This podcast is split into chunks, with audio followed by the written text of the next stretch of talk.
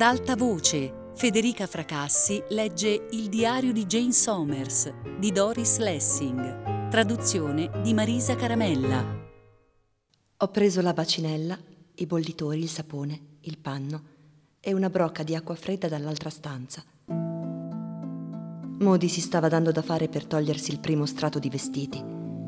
L'ho aiutata e mi sono subito resa conto di non essermi organizzata per quel lavoro. Mi sono messa a cercare dei giornali, ho sgomberato il tavolo. Ce li ho stesi sopra strati, ho preparato la bacinella, i bollitori, la brocca, il necessario per lavarsi. Non c'erano asciugamani. Sono corsa in cucina, ho trovato un vecchio strofinaccio umido e sporco, ho cercato nel salotto. Mi sembrava di essere al lavoro da un giorno intero. Ma in realtà erano passati solo pochi minuti. Mi preoccupava l'idea di Moody nell'altra stanza seminuda, malata, con la tosse. Finalmente ho trovato un asciugamano abbastanza pulito. Modi era ritta, vicino al lavandino, nuda dalla vita in su. È magrissima, una cassa toracica fragilissima, sotto uno strato di pelle gialla e rugosa, le clavicole le scapole di uno scheletro e in fondo alle braccia sottilissime un paio di mani forti, ancora efficienti, lunghi seni penduli e sottili.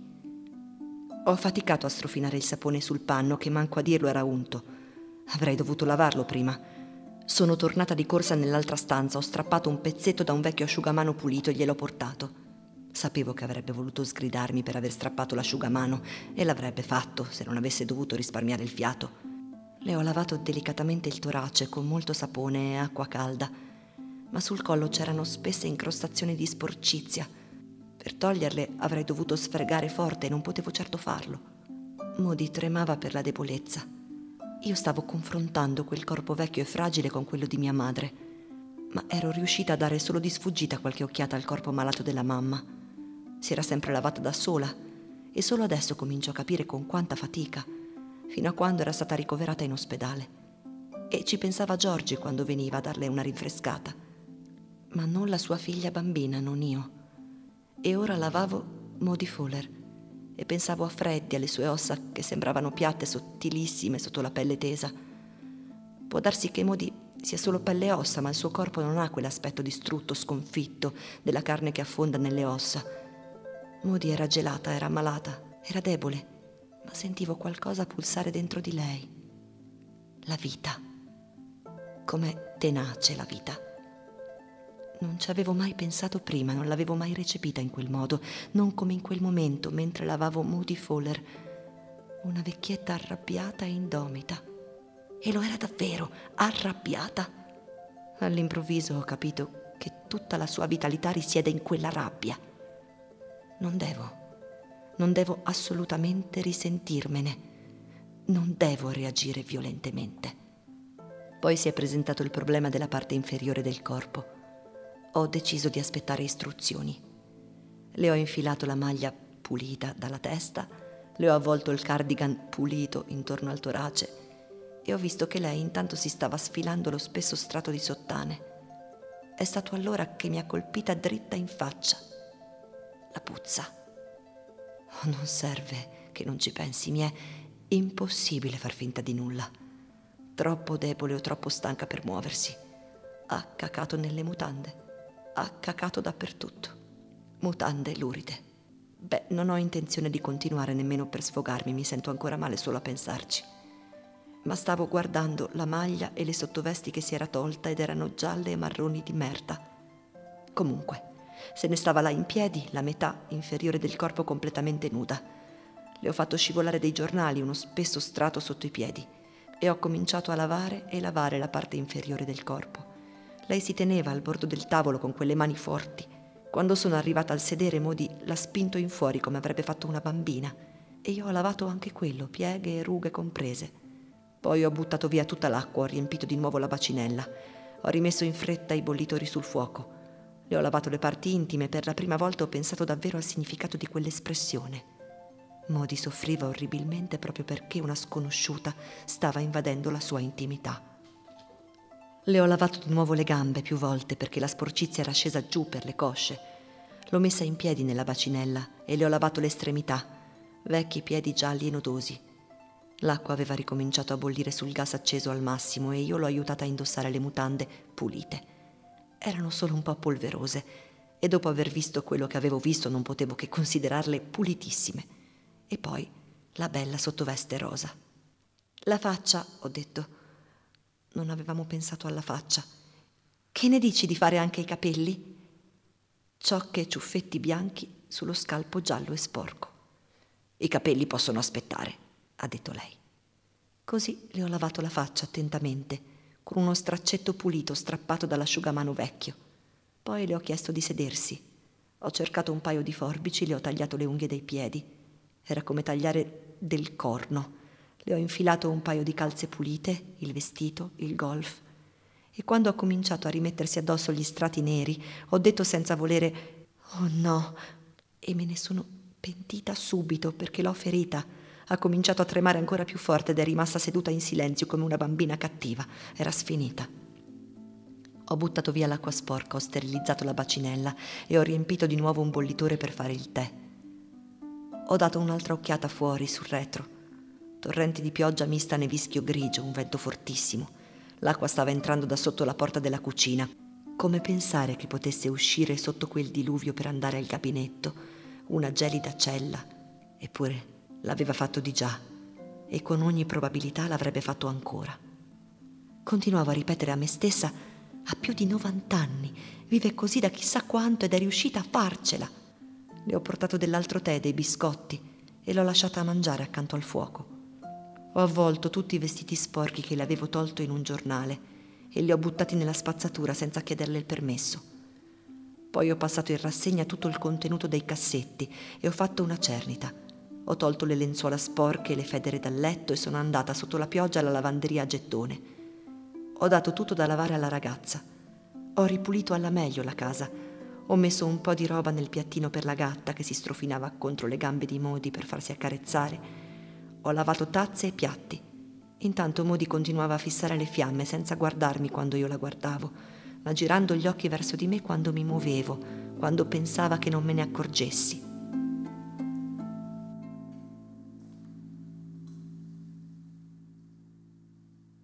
Non credere che non apprezzi quello che fai, ha detto mentre io continuavo a lavorare. Ormai ero arrivata al pavimento, lo stavo pulendo con spazzola e bacinella. Non ero riuscita a trovare altri strumenti non sono riuscita a capire bene cosa volesse dire quella frase per via del tono con cui l'aveva pronunciata. Piatto, addirittura disperato, ho pensato. Forse si sentiva, come avevo intuito prima, per un attimo, ricordando me stessa bambina, impotente, in un modo nuovo, perché molto chiaramente nessuno aveva mai fatto queste cose per lei prima di allora. Sono tornata alla lavanderia. La ragazza, un'irlandese grossa ed efficiente, con la quale avevo avuto un breve scambio di frasi da pari a pari quando avevo portato la roba a lavare, me l'ha restituita pulita in un grosso sacchetto e guardandomi bene in faccia ha detto Che roba, non avevo mai visto niente del genere, che sporcizia.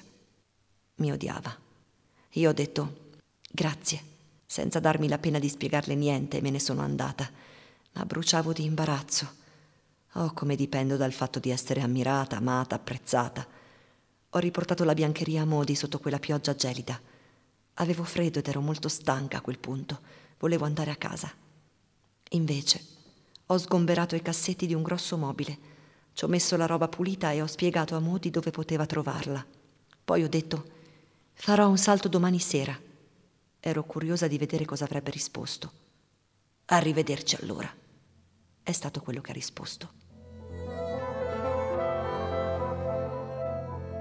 E adesso sono qua sola. Ho fatto il mio bagno, ma è stato un bagno veloce, sbrigativo. Non sono rimasta nella vasca per ore. Sono semplicemente stanca. Non posso credere che ieri a quest'ora ero in un albergo, ospite vezzeggiata a cena con Carl, un adorato collega. Fiori, cacciagione, vino, panna, tutto quanto. Mi sembra impossibile che ci possano essere quelle cose laggiù. E poi Modi qui. Oppure sono io a essere impossibile? Di certo sono disorientata. Devo pensarci bene a tutte queste cose. Cosa devo fare? Con chi posso parlarne? Joyce è mia amica, è amica mia, è amica mia.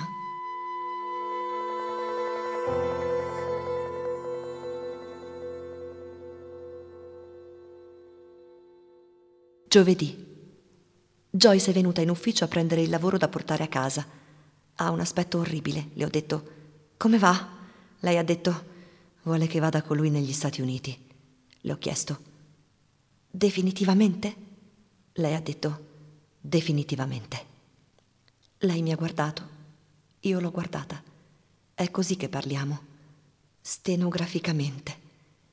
Lei ha detto, devo scappare, di a John che ho finito la copertina e le note. Domani resterò in ufficio tutto il giorno, Jenna. E se n'è andata. Questo significa, a suo marito è stata offerta una cattedra in un'università americana. Ha intenzione di accettare l'incarico, vuole che lei rinunci al suo lavoro e lo segua. Lei non vuole andare. Hanno litigato al punto da decidere di divorziare. I figli non vogliono trasferirsi negli Stati Uniti e oggi pomeriggio ho avuto la netta sensazione che con ogni probabilità Joyce finirà con l'andare negli Stati Uniti. Ecco tutto. Sulla via del ritorno sono passata da Moody. La porta era chiusa col chiavistello, il fuoco acceso, la gatta addormentata sul letto, Moody addormentata, una tazza da tè vuota sul bracciolo della poltrona. Ho messo in salvo la tazza, ho lasciato un biglietto. Ci vediamo domani e sono scappata via sperando che non si svegliasse prima che potessi tagliare la corda. Sono seduta qui vicino alla stufetta elettrica, in vestaglia. Dovrei pulire la casa, dovrei lavarmi i capelli. Sto pensando a Modi. Un bel giorno deve aver deciso che non valeva la pena di pulire il salotto, perché era così pieno di cianfrusaglie comunque e deve aver continuato così, rimandando di giorno in giorno, magari tornando di tanto in tanto nella stanza e pensando, beh, non è poi così sporca. Nel frattempo continuava a tenere pulite la cucina e l'altra stanza.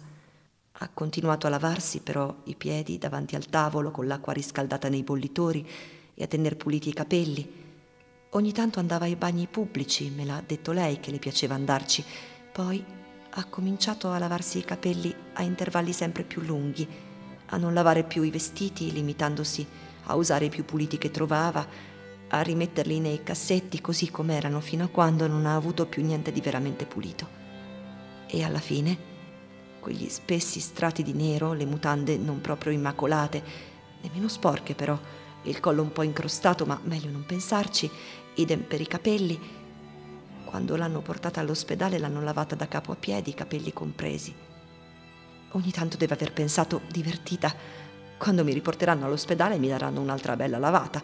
Ma lei, Modi Fuller, è sempre stata molto presente, molto attenta, sotto quell'aspetto trascurato da vecchia strega. Lei è ancora presente, mentre tutto quello che le sta intorno crolla. È troppo difficile per lei, è troppo per lei. E io, Jenna, sono seduta qui nella mia vestaglia pulita, profumata, appena uscita dalla vasca.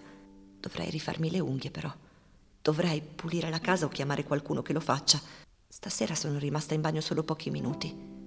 L'anno venturo di questi tempi la mia vita sarà diversa. Lo so, anche se non so in che modo. Venerdì. Sono passata da lei prima di andare al lavoro. Stava meglio. Era uscita a fare la spesa. Aveva l'aria fresca, allegra. È così che la vedo adesso, non vedo più la vecchia strega. Le ho detto che sarei andata a trovare mia sorella Giorgi. Lei si è messa a ridere per quel nome, ha detto Anch'io, uno di questi giorni, andrò a trovare mia sorella, credo. Sapevo cosa voleva dire e le ho detto Ti porterò io, Modi. Jenna e Giorgi, ha detto lei. Io e mia sorella eravamo Modi e Polly e quando uscivamo tutte messe su con la giacca bianca e il cappellino eravamo davvero carine. Io ho detto Anch'io e Giorgi dovevamo essere carine. Ricordo dei vestitini e dei berretti rosa. Ci vediamo domenica sera al mio ritorno. Se avrai tempo, ha detto lei. Ho provato la solita voglia di darle uno schiaffo, invece mi sono messa a ridere e ho detto arrivederci. Domenica sera. Il treno aveva molto ritardo. Non sono passata da Moody. Ora è mezzanotte. Ho fatto le solite cose della domenica sera, ho preparato i vestiti per tutta la settimana, poi i capelli, le unghie, le creme. Beh, è stato un weekend orribile. Quando sono arrivata, Giorgia era sola, perché Tom aveva portato i ragazzi a far visita a non so chi. Per me andava benissimo, non li sopporto, i viziatissimi rampolli di mia sorella. Tom invece è simpatico, però una coppia sposata è sempre una coppia sposata. Volevo parlare con Giorgi, La mia idea era questa. Ora sono cresciuta, chissà se comincerà a prendermi sul serio.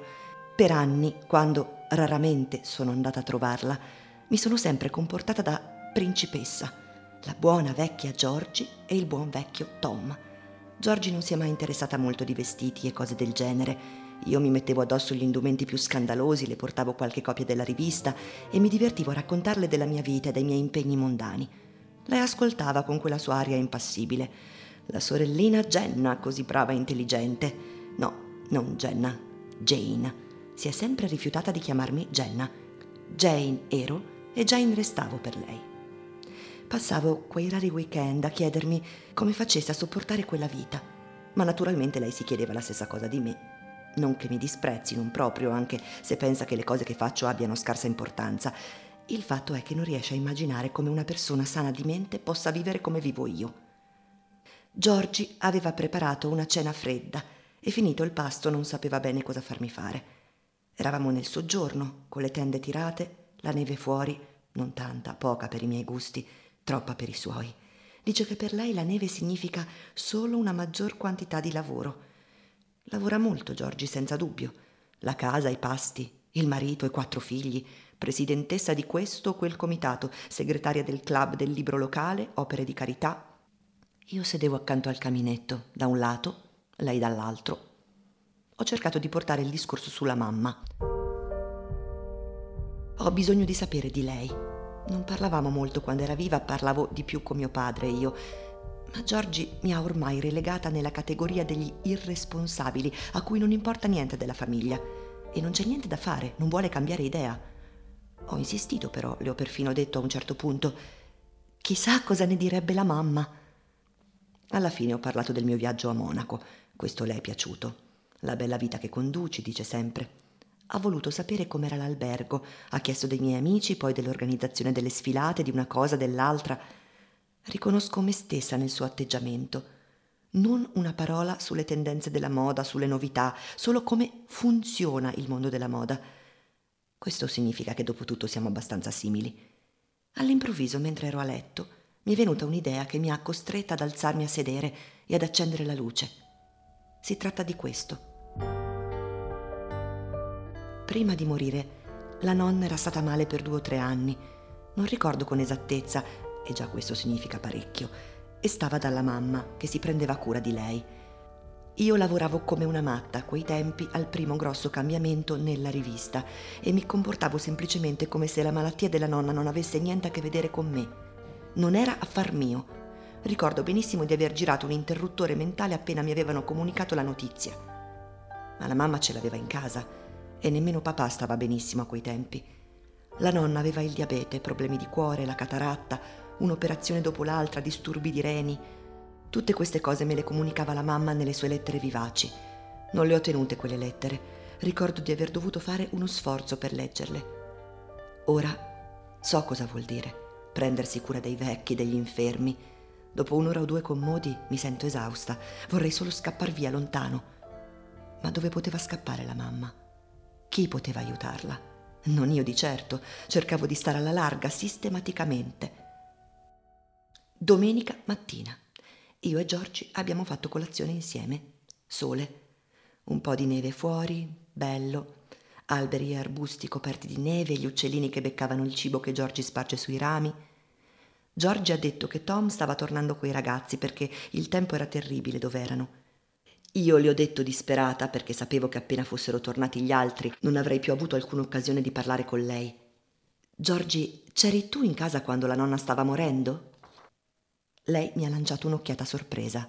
Ha detto: No, non c'ero quasi mai. Ho avuto due gravidanze proprio in quel periodo e Kate era piccolissima. Ora mi stava guardando con una sorta di impazienza. Voglio sapere, ho detto io, è da un po' che penso di non aver fatto praticamente niente per essere d'aiuto. Alla fine lei ha detto È vero. E non avrebbe di certo continuato. Sono stata costretta a digerire il fatto che lei e Tom abbiano un atteggiamento ormai consolidato nei miei confronti, nei confronti della mia condotta. Jane è questo e quello e quest'altro, e probabilmente si tratta degli stessi atteggiamenti che avevano mamma e papà. Ho detto Solo di recente mi è venuto in mente di non aver mai alzato un dito per aiutare la mamma quando la nonna stava morendo. Proprio così, ha detto lei. nello stesso tono perentorio di prima che significava meglio non parlarne. Beh, ho detto, da ultimo mi è capitato di dovermi occupare di una persona anziana e ora so cosa deve aver passato la mamma. Meglio tardi che mai, suppongo, ha detto Giorgi. Molto peggio di quanto mi aspettassi. Voglio dire, il concetto che ha di me è assai peggiore di quanto credessi. Bruciavo di... no, ahimè, non di vergogna, ma di imbarazzo. Non volevo che si pensasse tanto male di me. Le ho detto, non puoi raccontarmi niente di quel periodo? Beh, si può sapere cosa vuoi che ti racconti? Era esasperata, esattamente come se un bambino le avesse detto, dopo averla vista schiacciarsi un dito con un martello, ti fa male? Senti, Giorgi, ho detto allora, va bene, adesso capisco che avrei potuto fare di più. Contenta? O vuoi che strisci? Meglio tardi che mai, è vero, non si tratta solo di una frase fatta. Voglio sapere qualcosa di più della mamma. È stata a casa tua per due anni prima di morire, ha detto Giorgi, con un'aria assolutamente stupefatta, incredula, esageratamente stupefatta e incredula. Sì, lo so, ma è da allora che Giorgia ha detto: Senti, Jane, mi dispiace, ma arrivi qui come se niente fosse, dopo tutto questo tempo, e mi dici vorrei fare una chiacchieratina sulla mamma. Jane, le cose non vanno in questo modo. Non sta succedendo adesso, ha detto. Era letteralmente senza parole per la rabbia e io per la sorpresa. Mi sono resa conto che c'erano anni di risentimento dietro il suo atteggiamento, anni passati a criticare la sorellina Jane. Ho fatto un ultimo tentativo. Giorgi, ho detto, mi dispiace. Mi dispiace davvero di non essere stata di aiuto alla mamma, vorrei parlarne con te. Suppongo che uno di questi giorni, quando non avrai niente di meglio da fare, riceverò una telefonata, poi arriverai tu, fresca come una rosa, coi tuoi vestiti eleganti, non un capello fuori posto, e dirai: Oh, Giorgi, mi stavo chiedendo come sia stato per te avere la mamma qui per dieci anni, con quattro bambini, senza nessuno che ti desse una mano, e lei che stava sempre peggio. A questo punto il telefono ha cominciato a suonare e lei è andata a rispondere. Io sono rimasta seduta al mio posto, stordita. Ecco la parola giusta. Non che non avessi mai provato rimorso quando la mamma stava con Giorgi, ma dopo tutto io dovevo lavorare. Io e Freddy avevamo un appartamento piccolo e. e. e ma non avevo assolutamente preso in considerazione la possibilità che Giorgi non volesse parlarne con me questo weekend. Forse non ne avrebbe parlato mai. Era troppo arrabbiata. Lo era, lo è, arrabbiata con me e piena di amarezza. Quando è tornata ha detto vado giù alla stazione a prendere Tom e i ragazzi. Poi ha aggiunto mi dispiace Jane, se stai finalmente decidendo di diventare una persona responsabile, forse dovrebbe anche venirti in mente che non è facile vederti arrivare qui con una domandina o due. E la morte della nonna? Com'è stata? Difficile? È stato orribile, Jane. Capisci? Orribile. Io andavo giù quando potevo, incinta all'ultimo stadio col bambino piccolo, e trovavo la mamma distrutta. La nonna non poteva alzarsi dal letto alla fine. Non si è alzata per mesi interi. Riesce a immaginarlo? No, scommetto di no. Dottori sempre intorno, dentro e fuori dall'ospedale, la mamma sola, papà non poteva aiutarla molto, era quasi invalido a sua volta. Comunque, ora devo andare alla stazione. E se n'è andata. Per un attimo sono stata lì lì per correrle dietro, per chiederle di mettermi su un treno e spedirmi a casa, ma ho resistito. Tom e i ragazzi hanno subito riempito la casa di rumore, giradischi accesi, la radio, un fracasso che faceva tremare le pareti. Tom è arrivato e ha detto Come stai? Poi se n'è andato. I ragazzi hanno fatto irruzione in cucina dove mi trovavo. Gilly, Bob, Jasper, Kate, ciao, ciao, ciao, ciao, tutti quanti. È stabilito che io penso che i figli di Giorgi siano delle bestioline viziate, ma che forse diventeranno simpatici crescendo. Io sono la zia chic, la zia di Londra, quella che fa la bella vita. A Natale mando a tutti i regali in denaro, quando ci vediamo dico loro in faccia che sono viziati e insopportabili, loro rispondono che io non capisco niente. Una bella gara di insulti, ma io penso davvero che siano insopportabili. Non riesco a capire perché debba essere loro permesso di fare tutto quello che vogliono, di avere tutto quello che vogliono, di andare dove vogliono. Non ho mai, nemmeno una volta, sentito George e Tom dire no, questo no. Mai. La casa trabocca dei loro oggetti, vestiti, giocattoli, attrezzi, per lo più inutili, intatti o usati un paio di volte. Continuo a pensare alla guerra, alla mia infanzia di guerra priva di tutto e di recente ho cominciato a pensare al terzo mondo, ai bambini del terzo mondo privi di tutto. Naturalmente Giorgi direbbe che è chic avere pensieri del genere, ma per dirla con le sue parole, meglio tardi che mai.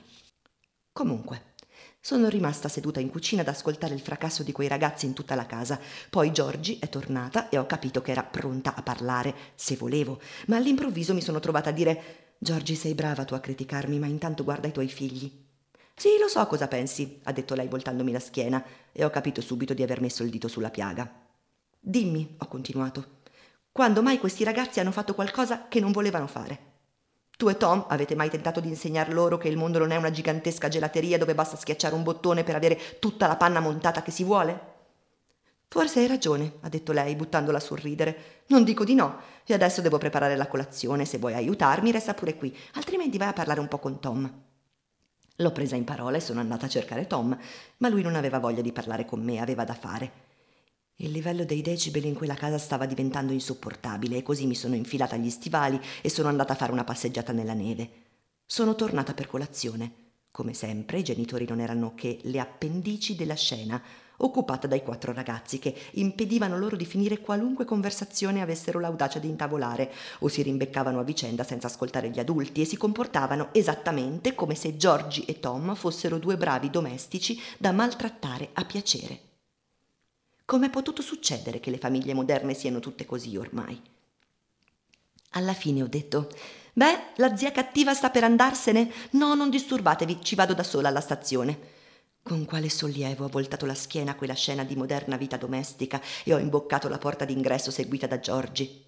Bene, ho detto, so già quello che stai per dire, io non capisco i ragazzi e non ho diritto di dire una parola sul loro comportamento, dato il mio proverbiale egoismo, ma una cosa posso dirla e probabilmente hai ragione, ha detto lei, esattamente nello stesso tono spiritoso e altruistico che usa con i ragazzi. Sono andata alla stazione a piedi nella neve già fangosa e ho aspettato il treno. Mi piacciono le stazioni, l'anonimato, la libertà di essere soli tra la folla, mi piace star sola, punto e basta. E anche ora sono qui, sola. Dovrei andare da Moody. Dovrei pensare a tutto quello che sta succedendo al più presto. Ma una cosa la so già. Quando qualcuno muore, si ha un rimpianto, quello di non aver mai parlato abbastanza. Non ho mai parlato con la nonna. Non so come fosse riesco appena a ricordare il nonno. La stessa cosa posso dire della mamma. Non so cosa pensasse della maggior parte delle cose. So però che pensava che io fossi sciocca ed egoista, che è quello che io penso dei ragazzi di Giorgi. Che cosa pensava di Tom, di Giorgina, dei nipoti? Che cosa aveva voluto dire per lei assistere la nonna e il marito per quattro anni interi, temo.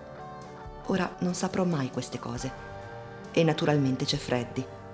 Certe volte non riesco a dormire e vorrei non che fosse qui per fare l'amore con me, anche se questo mi manca da morire, ma poter parlare con lui. Perché non gli ho parlato quando era vivo? Non volevo allora, ecco la risposta. Non volevo sapere.